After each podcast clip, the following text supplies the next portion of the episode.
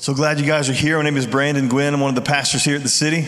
Glad you guys joined us today. And um, I just got back from a, a week long mission trip to Mission Arlington. Got back on Friday. In the last service, I said I got back yesterday, and I was very confused about that. It wasn't yesterday. It feels like it was yesterday.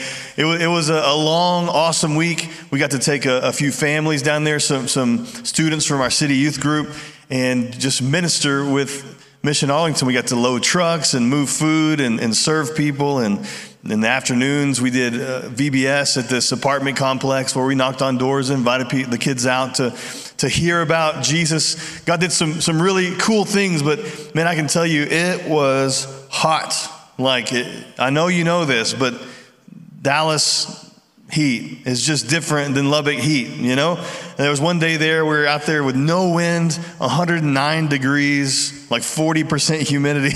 I've never felt heat like this in my life. But, you know, it's good to, to, to suffer a little bit for the sake of the gospel, right? We, we got to, we got to kind of grind and get through it, and God did some awesome, awesome things. And um, just to recap, where we've been, we're starting a new chapter of Luke today, chapter 10. Anytime we start a new chapter, it's like Christmas morning for me. It's like, it, it's exciting, right? We get to, to kind of get into something new, some new territory. If you missed last week, uh, Matt, our, our new youth pastor, taught, and it was awesome. You should go back and watch it if you missed it. And man, does he have energy.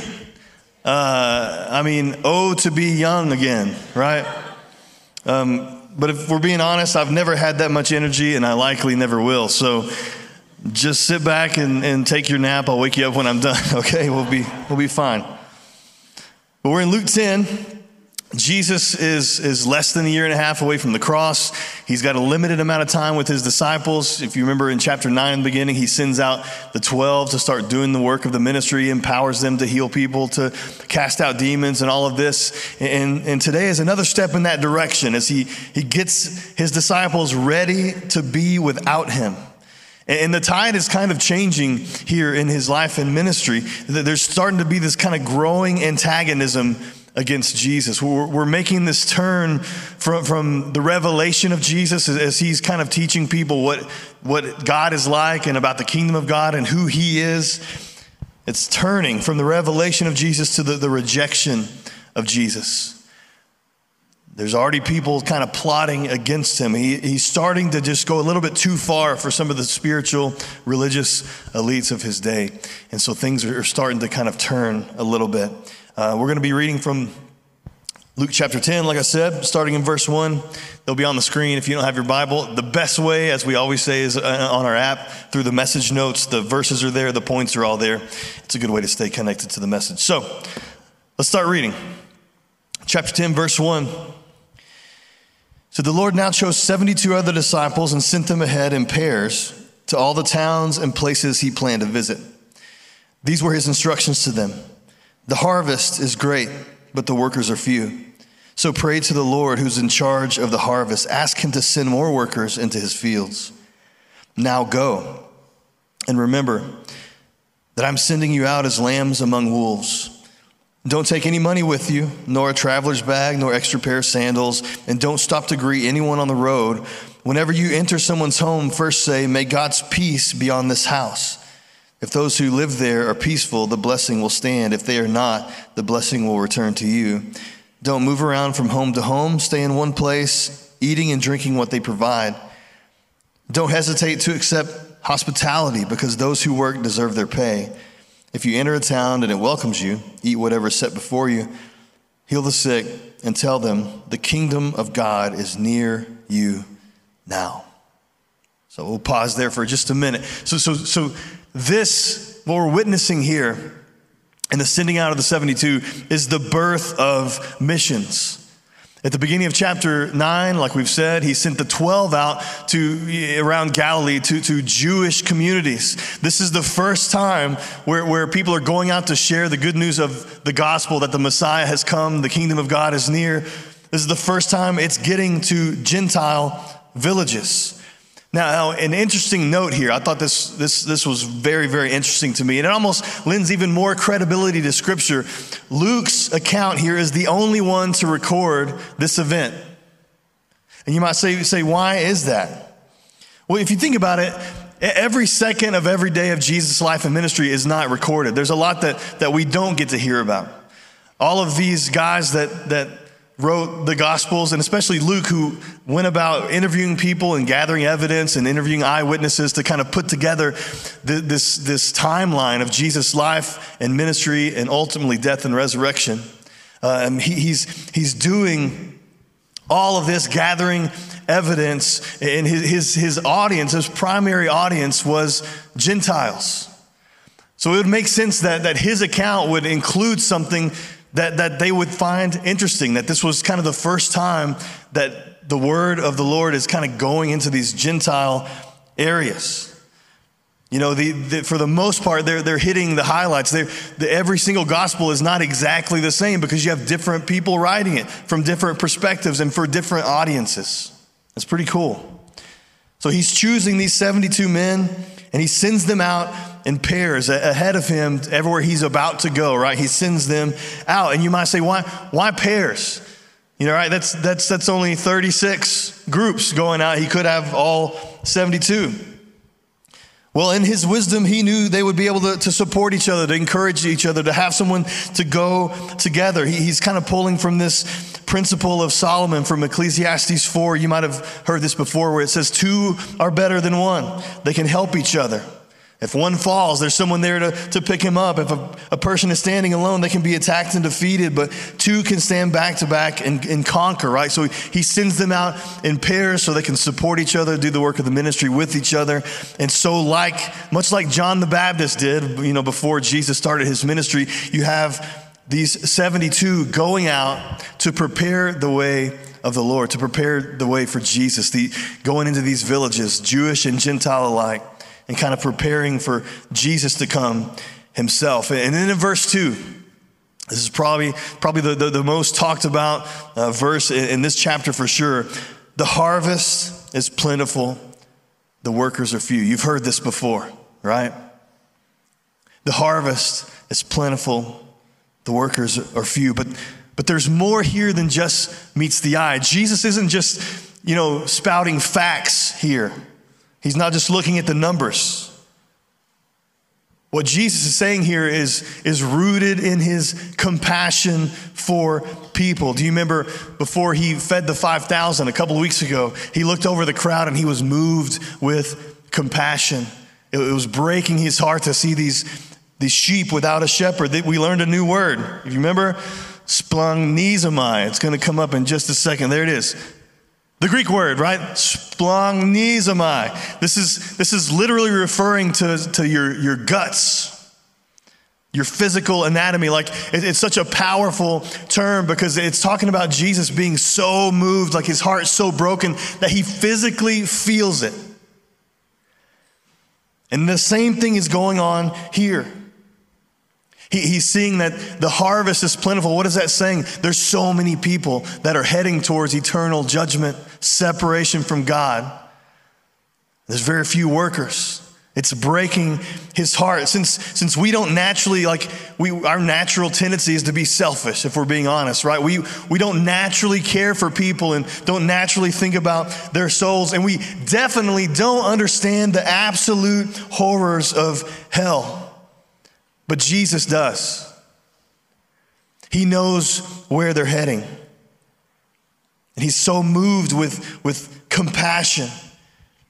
It's brought on by his knowledge of what awaits those who refuse to repent. The harvest he's talking about isn't just bringing people into the coming of God, it's the gathering of sinners for their final judgment. It breaks his heart.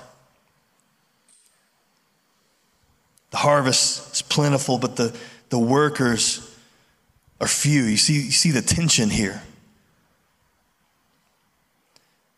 All of humanity is heading for God's judgment, eternal hell. Only a few are working to reach them with the saving truth of the gospel. It moved the heart of Jesus, and it should move your heart as well. True evangelism begins with this awareness of the, of the, the desperation of the, of, of the situation that, that our world is in. There's so many heading down that road, so few to do anything about it. So, so, so what are we supposed to do? Well, he tells us, he says, to pray. He's sending them to do something about it, right? To share the message, but he also says to pray to the Lord of the harvest. God's wrath is coming. And Jesus is telling them to pray to God that the most people possible be rescued from that wrath. This is another kind of paradox of the gospel, this upside down kingdom. So think about this for a minute. Wrap your head around it. Here you have the judge, the righteous judge that is commanding his people to pray that more sinners be saved from his judgment. Let me say it this way the judge and executioner was eventually himself executed to save others from being executed by him. This, this is his heart of love for mankind. And what's breaking Jesus' heart, seeing multitudes of people heading for this ultimate fate, the ones that reject the good news of the gospel. It's breaking his heart. And he's telling them, Yes, you're going, but you need to pray. Pray that God would change their hearts because if we're being honest, the gospel is offensive to people. It's a stumbling block.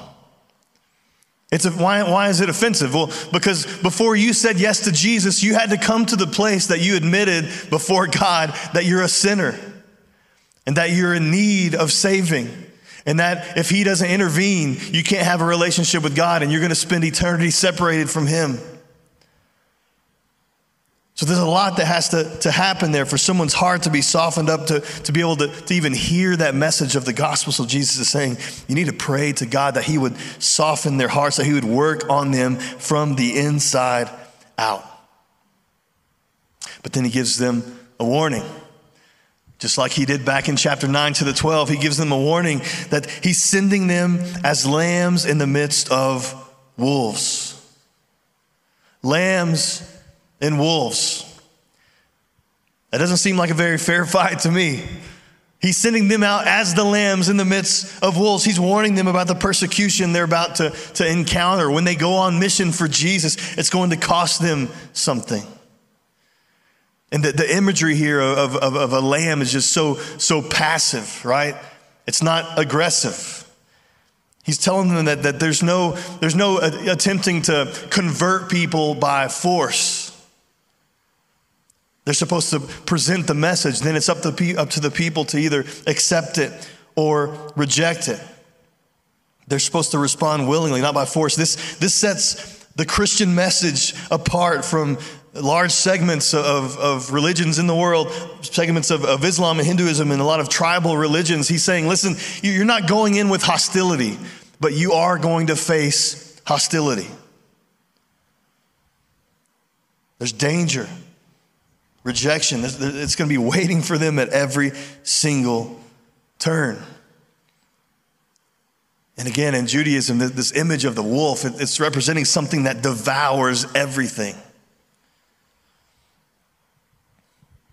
Last week, Matt mentioned this, but in Acts chapter 1, Jesus gives the Great Commission. He says, You will be my witnesses to the end of the earth. And he talked about how the word, the word witness has in its roots our word for martyr. It's not just about going and sharing going and telling. It, it means you're putting your life on the line for this message. It might very well cost you everything. And on top of all this, to the 72, he tells them, Oh, by the way, don't take anything with you. The same thing he told the, the 12 in chapter 9 again. We're not going to spend a lot of time here because we covered it, but He's, he's telling them to rely on God for their needs. Like He's going to take care of you. He, he's going to prepare people's hearts and He's going to get you what you need to be able to move from place to place. He says, don't bounce around, don't try to get rich, but don't turn down hospitality either. But also, there's something here where, where he's, he, he's kind of encouraging them to, to leave those things behind that are going to distract them. The mission's urgency and the disciples they, they, they, they didn't need this distraction of stuff with them and the problems that come along with that stuff. Ministry is supposed to be the priority. They're supposed to be concerned about doing the work of the ministry, going on mission. That was their primary concern. And then God would provide the rest. And then he empowers them. He empowers them to do miracles, to heal the sick, to cast out demons, and to tell them the kingdom of God is near. Now, th- this is something that these 72 couldn't have possibly grasped in that moment because for generations, you know, they had been waiting on this Messiah that was promised to them. And in their mind, this was going to be a military thing that happened, right? A physical kingdom that Jesus was going to be the king and kick the Romans out and all this stuff. The kingdom here, the kingdom of God that Jesus is referring to, is not a political kingdom an earthly military kingdom. It's the rule and reign of God in people's hearts and lives, and, and a prelude to the kingdom of God that is to come. We, we as Americans know very little about kingdoms and kingships. But a kingdom is, is a realm or a, tele, a territory that's ruled by an absolute monarch, right? The, the absolute authority in the kingdom of God he is the only sovereign. He is the, the King of kings. He is the Lord of lords. He sits on the throne. He calls the shots. He's in control, period. This is the kingdom that Jesus is coming to, to, to share. But, but you can even take this literally. Literally, Jesus being in the form of a man, but also God. He's God in a body. We've talked about that a lot. He is God. He is physically, literally come near to man. He is on the earth. He is walking among them. He is reaching out through sending Jesus to redeem mankind. That's the message. God has come near to you. He has made the first move. This God of, of your, your forefathers, it's, it's, it's no longer a, a distant relationship. There, there is no curtain, there is no priest, there is no ritual that's separating God from his people any longer. He's come near. Then in verse 10, keep reading. But if a town refuses to welcome you, go out into its streets and say, We wipe even the dust of your town from our feet to show that we have abandoned you to your fate. And know this the kingdom of God is near. He's saying that again, almost as a warning. I assure you, even wicked Sodom will be better off than such a town on Judgment Day. What sorrow awaits you, Chorazin and Bethsaida? For if the miracles I did in you had been done in wicked Tyre and Sidon, their people would have repented of their sins long ago, clothing themselves in burlap and throwing ashes on their heads to show their remorse. Yes, Tyre and Sidon, it will be better off on judgment day. We'll be better off on judgment day than you. And you, people of Capernaum, will you be honored in heaven? No. You will go down to the place of the dead or Hades.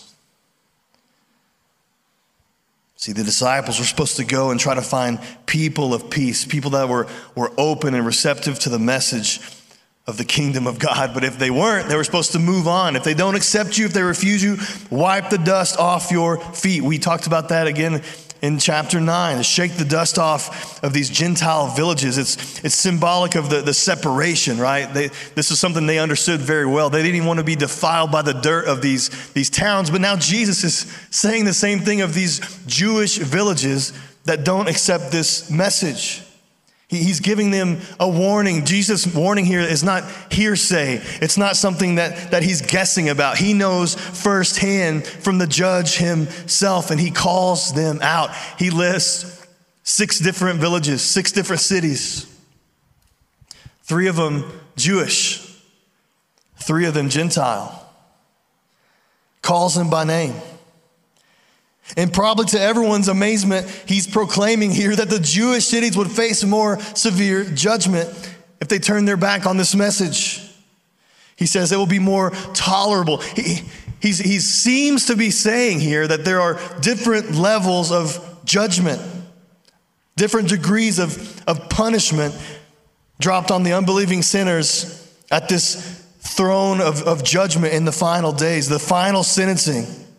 He seems to be saying that in this place of never ending torment, there will be different levels of punishment. He says that the judgment of Tyre and Sidon will be less severe than Chorazin and Bethsaida. Tyre and Sidon are, are Gentile communities. Chorazin and Bethsaida are Jewish ones. He, he's saying the, these Gentile communities, had they seen the miracles that you've seen, and heard the teaching, they would have already repented. They, they would be, he mentioned sackcloth and ashes. It's talking about just a, a, mourning and repentance over their, their sin. But for the towns that refuse, it will be worse for them than Sodom, the epitome of evil. You remember what happened there? He said Sodom would even face lesser judgment than any city in Israel. I mean, that, that would just be incomprehensible to these people. And the one that seems to get the worst of it is Capernaum. What's the deal with Capernaum? He's talking about them receiving the, the, the most harsh, the most severe judgment. Why? Well, see, Capernaum was where Jesus, when he was, when he was traveling around in, in Galilee, that was kind of his headquarters. He had been there a lot. They had heard all the teachings, they had seen all the miracles. They, they knew who Jesus was and what he was claiming. But he says to Capernaum, Does heaven await you? No, no, it does not. But Hades does.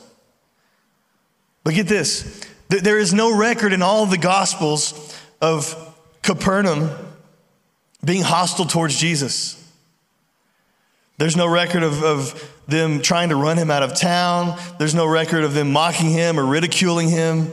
So, so what is going on here?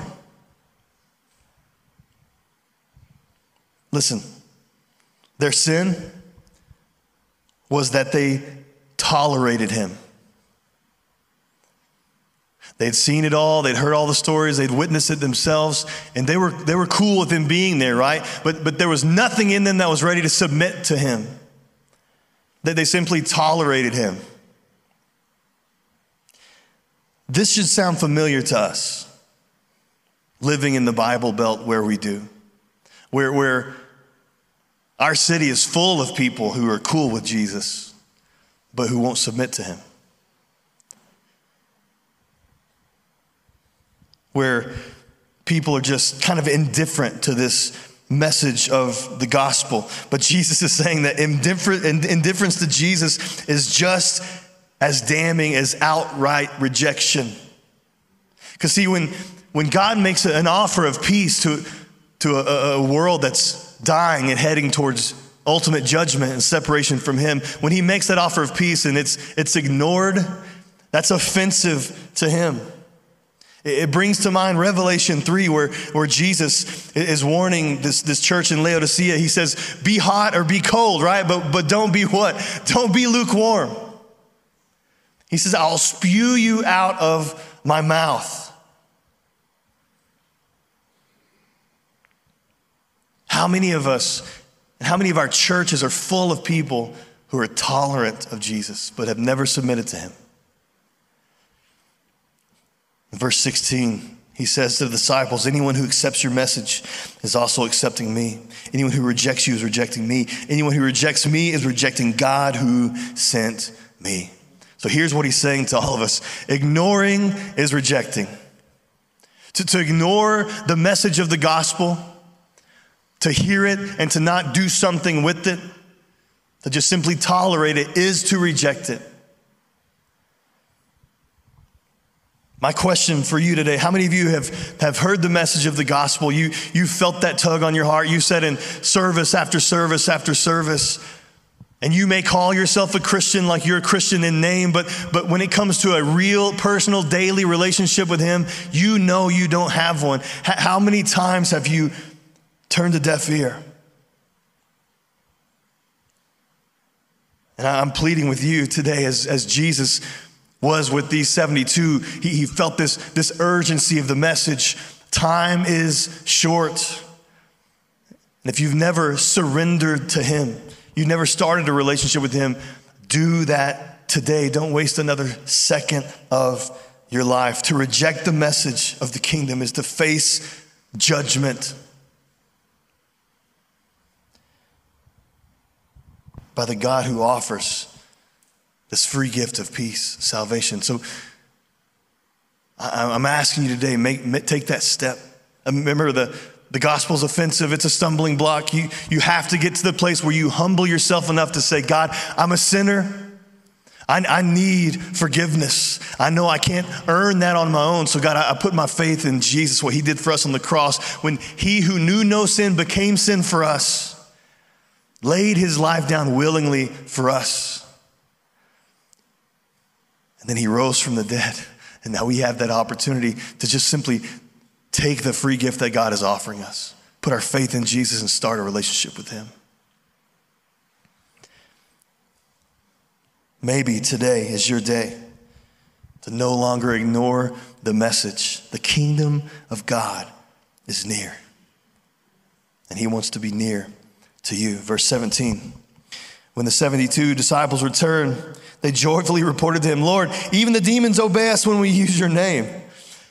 So, so, so the mission's completed, right? They come back again, just like kind of chapter 9 with the 12. They, they come back after seeing all this amazing stuff that they were able to do, the, the casting out demons and, and healing people, they were preaching, and they come back absolutely jacked up on fire. They, they can't believe the authority that they have. Even the demons obey when we use the name of Jesus. But see, Jesus sees something that maybe we don't, definitely that they didn't. He, he sees that they're excited about the wrong things. They're thrilled with the, the power they have, right? And his response to them illustrates for us again why they needed Jesus so much and why they still had so much to learn. You remember last week, uh, Jesus starts predicting his own death, and the disciples are arguing about who is the greatest among them, you know, like completely missing the moment, completely tone deaf in those moments. They have so much to learn. This is another one of those moments. And Jesus, he tells them what he saw in these moments, what, what his perspective was in verse 18. He says, Yes, he told them. I saw Satan fall from heaven like lightning. Look, I have given you authority over all the power of the enemy, and you can walk among snakes and scorpions and crush them. Nothing will injure you.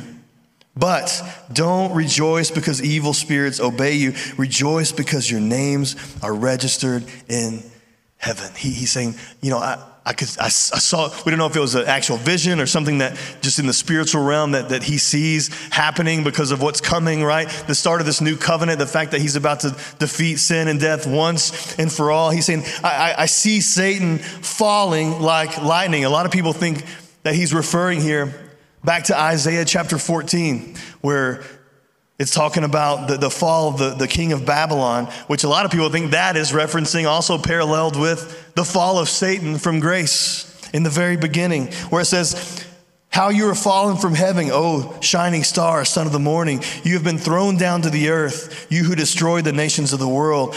For you said to yourself, I will ascend to heaven and set my throne above God's stars. I will climb to the highest heavens and be like the Most High. But instead, you will be brought down to the place of the dead. In other words, Hades. Jesus seeing, seeing the, the whole picture is coming into focus, right? Satan is falling. He, he's saying, I have all the authority. God has given me the authority, and Jesus is telling him, I'm giving that authority to you. My authority is your authority. My, my ultimate purpose and mission of, of man's deliverance and reconciliation is now your ultimate purpose for your life. My conflict with Satan is now your conflict with Satan, but my ultimate victory is your victory. He says, You can walk among snakes, nothing, nothing will injure you. Guys, I don't do snakes, okay? Like, I don't do snakes. They're the worst. Uh, I don't know how people like snakes or have them as pets. I think there's probably something wrong with you if you have one. But I, since I was a kid, no lie, I've had a recurring dream. I don't know, 40, 50 times. They're all, they're all a little different, but they have the exact same theme. In the dream, it's just common knowledge that snakes are very, very fast and you can't outrun them. You know, like they say, don't try to outrun a bear. It's like that in the dreams. Like you just know, don't run because they'll catch you. But I always run. And they all, so, so another is, I probably first had this dream when I was like six years old. And it's like, it's like the snakes are wearing GoPro cameras. And I get to watch them come at my heels and nip at them as I'm trying to run foolishly away from them, right? Snakes are evil. I'm just telling you, there's a reason that Satan in, in the beginning was, was a serpent, right? Uh, snakes, are, I think what scripture is trying to tell us is snakes are Satan. So, so I should have made that one of my takeaways, but if you have a snake, let it go. Um, but he's, he's telling them, he's calling back here when he's talking about the, the, snake, he's calling back to Genesis 3, where God told Satan that the seed of the woman, Jesus, will crush your head and you will bruise his heel. He's, he's talking here for all to hear, for all of us to hear, that Satan's authority is broken. It's over. It's about to be finito, done, finished, right? Like lightning, boom, it's over. Jesus is winning the ultimate victory and he's defeated Satan once and for all. And he's encouraging the disciples that, that listen, yes, you have power over the enemy because of, because of me, but that's not why you should be rejoicing. You should be rejoicing because your name is in the book. He, he's Again, referring back to Jesus, knowing what awaits people that reject his message eternal separation from him, eternal punishment. he's, he's seeing that whole picture and he's like, listen, if you want to rejoice about something, rejoice that you are on the right side. Your name is in the book. Then Jesus prays this prayer of thanksgiving. In verse 21, he says, At that same time, Jesus was filled with the joy of the Holy Spirit, and he said, Oh, Father, Lord of heaven and earth, thank you for hiding these things from those who think themselves wise and clever, and for revealing them to the childlike. Yes, Father, it pleased you to do it this way. My Father has entrusted everything to me. No one truly knows the Son except the Father. No one truly knows the Father except the Son and those to whom the Son chooses to reveal him. Then, when they were alone, he turned to the disciples and said, Blessed are the eyes that see what you have seen. I tell you, many prophets and kings longed to see what you see, but they didn't see it.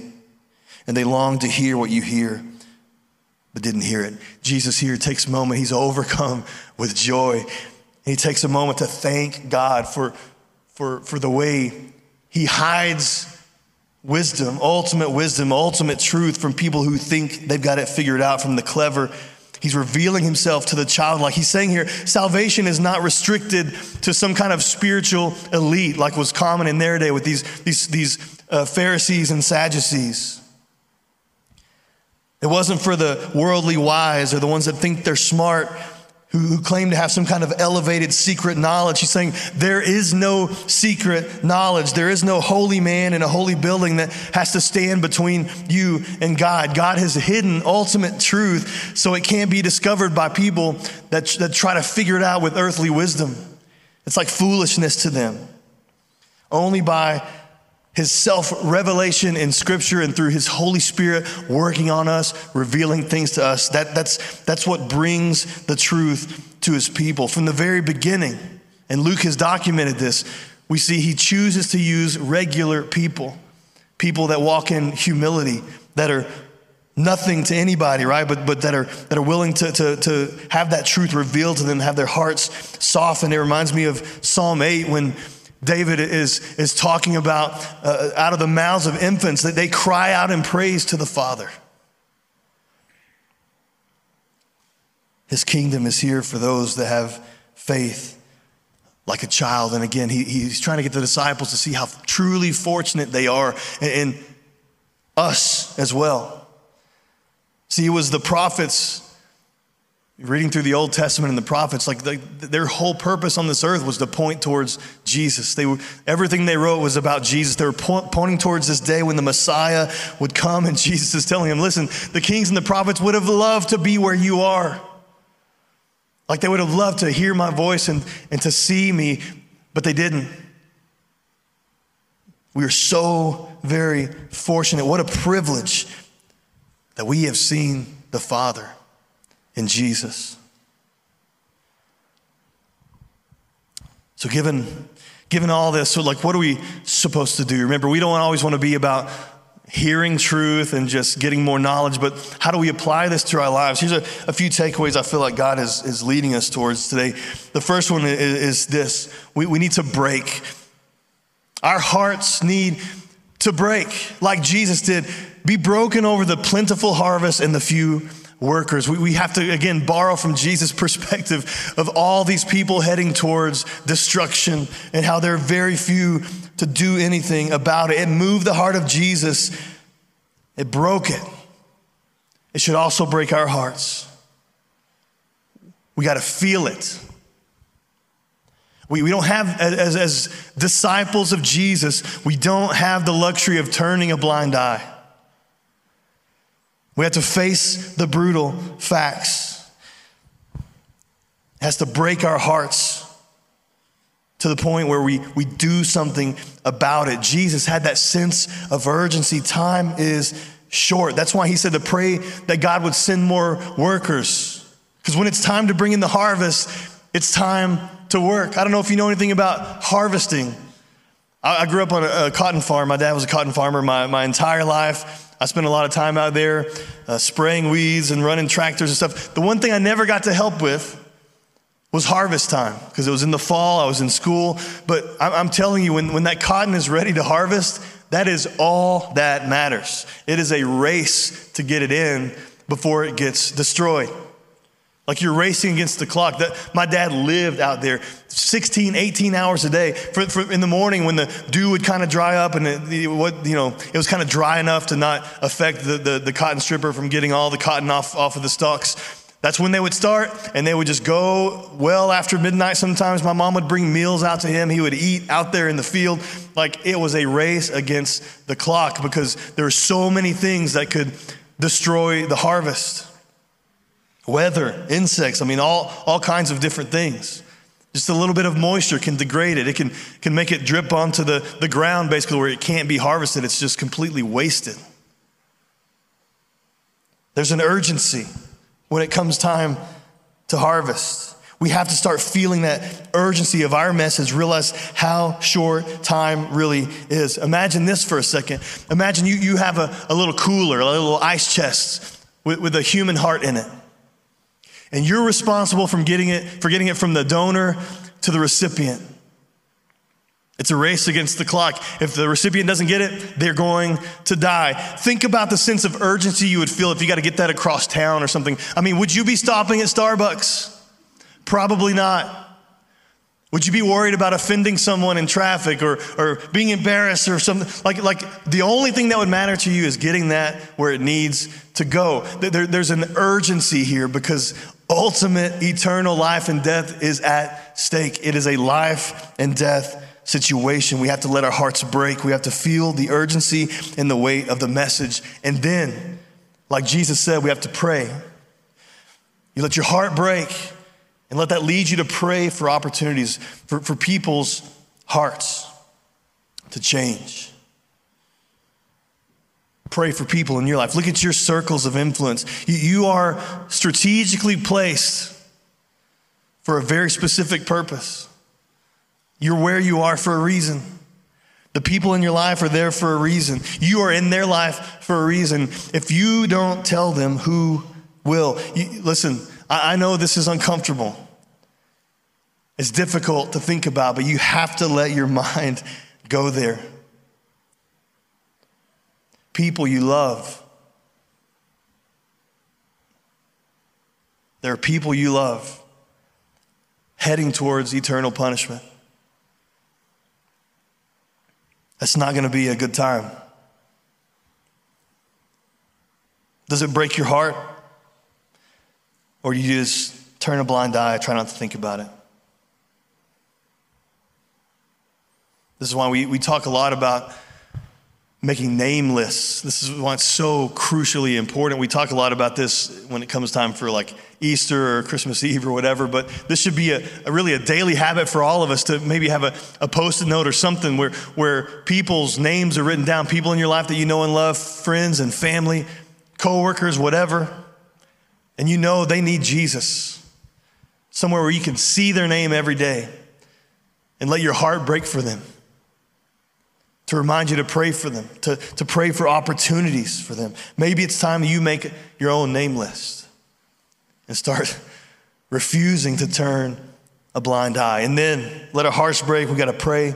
Then we need to live. Devote your life to following Jesus. There's, there's a lot here, right? So, so what does it mean to live? What does it mean to, to live following Jesus? One of the ways we can do that is to live with joy.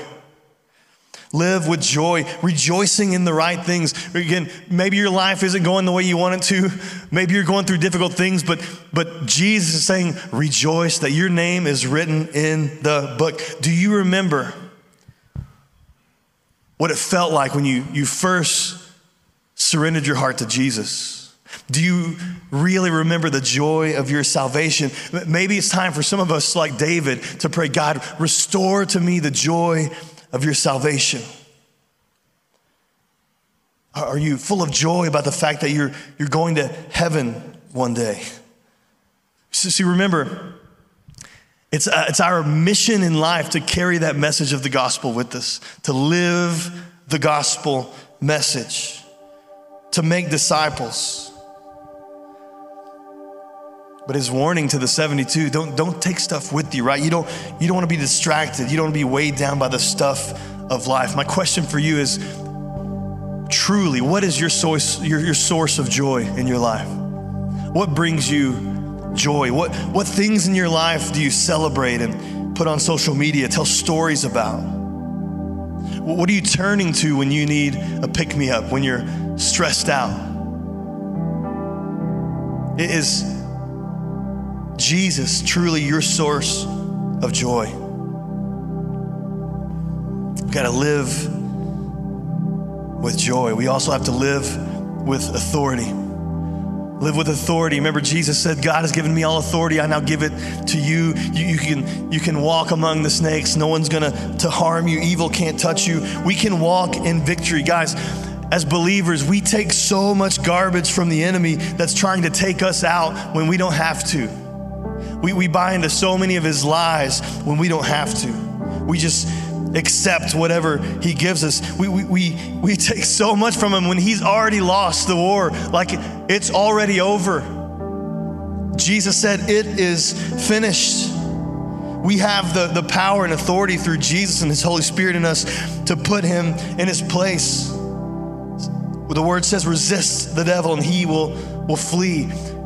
Over the last few years, our, our kids, different times, have been afraid of things in their room and just afraid of evil things, you know, what's hiding in the closet or even demonic things. And I, have said this over and over listen, listen, you're, you're a Jesus person. Like you have the Holy Spirit of God living in you. The enemy can't touch you. This is a Jesus house. The, the enemy, Satan's not welcome here. We have authority as believers to win these battles. What lies are you accepting from the enemy? What, what battles are you forfeiting in your life through just your own life, or your finances, or your kids, or, or your relationships? What, what are you forfeiting to the enemy just because you simply won't engage in the battle? You won't pray for things. You won't claim that authority that, that he's given you. And finally, we have to live the gospel. Evangelism is our mission from God to a lost world, right? It's our purpose on this earth to bring what God has given us to the rest of the world. When we, C.S. Lewis said this, he says, when we lose touch with eternity, we are eternally out of step when we lose our sense of mission, we, we are no longer on the same page with God. We're just not interested in the same things. When we're not focused on the mission of God, bringing the gospel to a, a dying world, we aren't on the same page. We are to be about the work of our Father. Evangelism is the hallmark of the true Jesus follower. Are we in our lives looking for people of peace, people that are open and, and receptive to that message?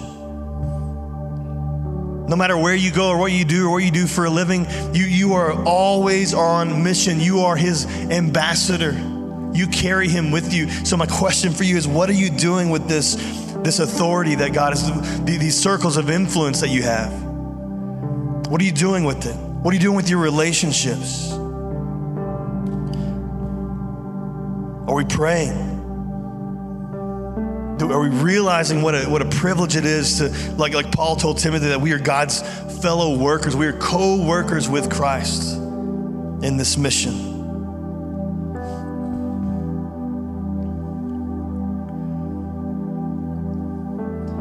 You know, we, on this mission trip, we spent the afternoons in these apartment complexes, and they were rough. I mean, rough. Just everywhere you go, just overwhelming smells of, of pot, and you have, you know, we're knocking on these people's doors and asking if they have kids, they want to come out to the VBS or whatever. And, um, you know, you might get a door open, just dark inside, and out comes a two, four, six year old, three kids or whatever, and then the door shuts and just pot smoke billowing out of the, the room. We had a, a 12 and 13 year old girls in the middle of our Bible story run off around the corner to smoke their own, you know? And it just, you, just see the, the brokenness in some of them and, and some obvious signs of even abuse. And, and I mean, you, th- this is why missions is so, and even these short term trips. Yeah, I know we didn't go to Africa, we went to, to Arlington, right? But there are people all over who need Jesus.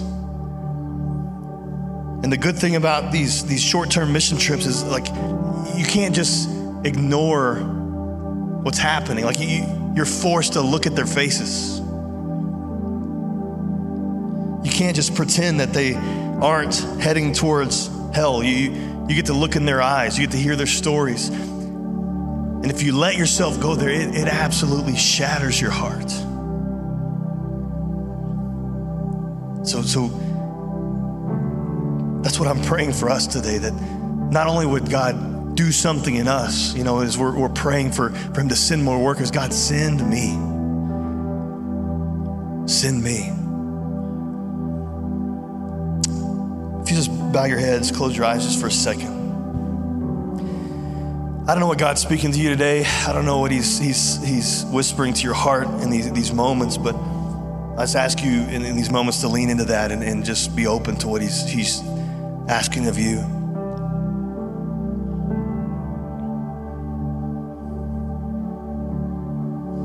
Maybe it's starting a relationship with Him. Maybe it's just getting off the sidelines. Maybe, you know, it's not just going along with our normal lives like, like everything's okay when all around us people are heading towards their ultimate destruction. It is coming soon. God, I pray that we wouldn't be fooled into thinking everything's okay. We wouldn't be sticking our head in the sand, pretending everything's okay. That we would be willing to look the hard truth dead in the face and be willing to say, I, I, I won't stand for this anymore, God. I, I have to do something. That we would be on mission everywhere we go. Our hearts would break. We would, we would pray to you, the Lord of the harvest. And we'd be willing to go to live out that gospel message. We'd be your ambassador everywhere we go, everyone we talk to, that we would just be shining Jesus, a light shining into the darkness. God, do that in us. No, no more passivity, no more just going through the motions, but God, living on mission, on purpose for your glory. God, change us. In your name.